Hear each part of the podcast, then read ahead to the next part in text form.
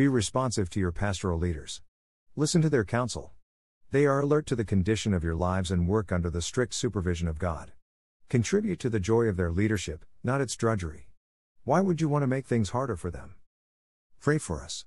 We have no doubts about what we're doing or why, but it's hard going, and we need your prayers. All we care about is living well before God. Pray that we may be together soon.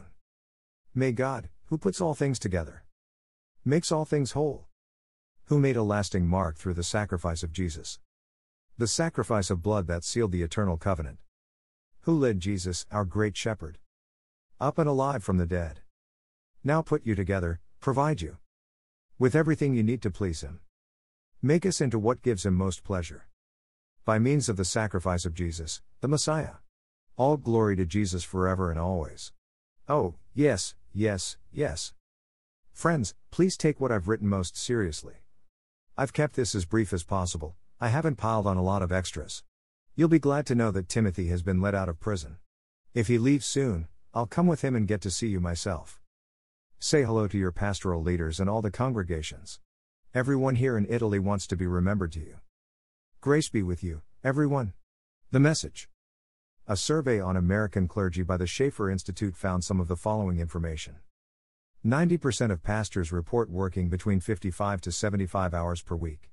seventy percent of pastors constantly fight depression.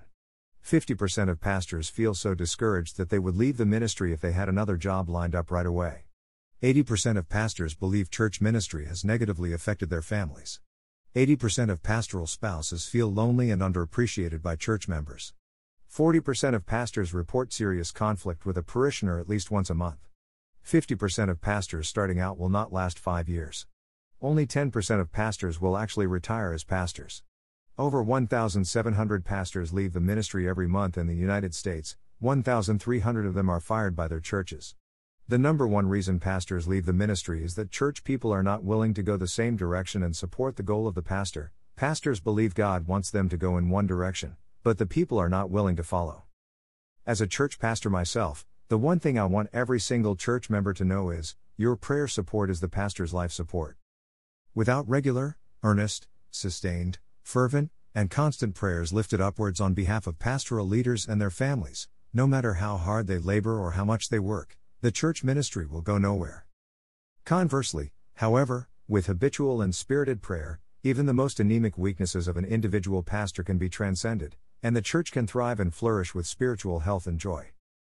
Lift prayers for your pastor today and every day, appealing to God concerning the following. Protection from the enemy. Rest. Anointing of the Spirit. Yielded heart to God. Effectiveness in ministry. Righteous life of integrity. The spiritual and relational glue which binds believers together is prayer. Churches are bound to clergymen and clergywomen, not by a legal agreement, but by a bond formed and sustained by God. The heart of prayer is listening, and as we allow God to speak to us through Holy Scripture, in the events of the world and in the silence of our hearts, we are enabled to unite our prayer to the intercession of the Holy Spirit. The renewal of the church everywhere will not occur through the latest program or becoming expertly savvy webmasters.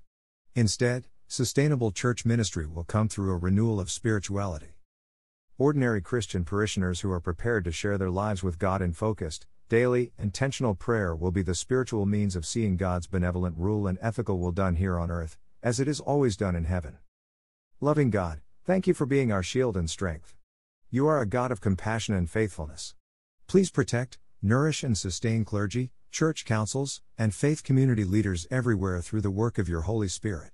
May they find rest and encouragement in your loving care. Gracious God, without you we can do nothing. Clothe Christian leaders everywhere with your Holy Spirit so that with joy and reverence they may lead your people with integrity and effectiveness, worthily proclaiming your gospel of love. Righteous God, you have shown us what is good. So, help ministers everywhere to do what you require, act justly, love mercy, and walk humbly with you. Almighty God, through your Son, Jesus Christ, you gave the holy apostles many spiritual gifts and commanded them to feed your flock. Inspire all pastors to preach your word diligently and your people to receive it willingly so that together we may receive the crown of eternal glory, through Christ, our Lord, who with you and the Holy Spirit reign as one God, now and forever. Amen.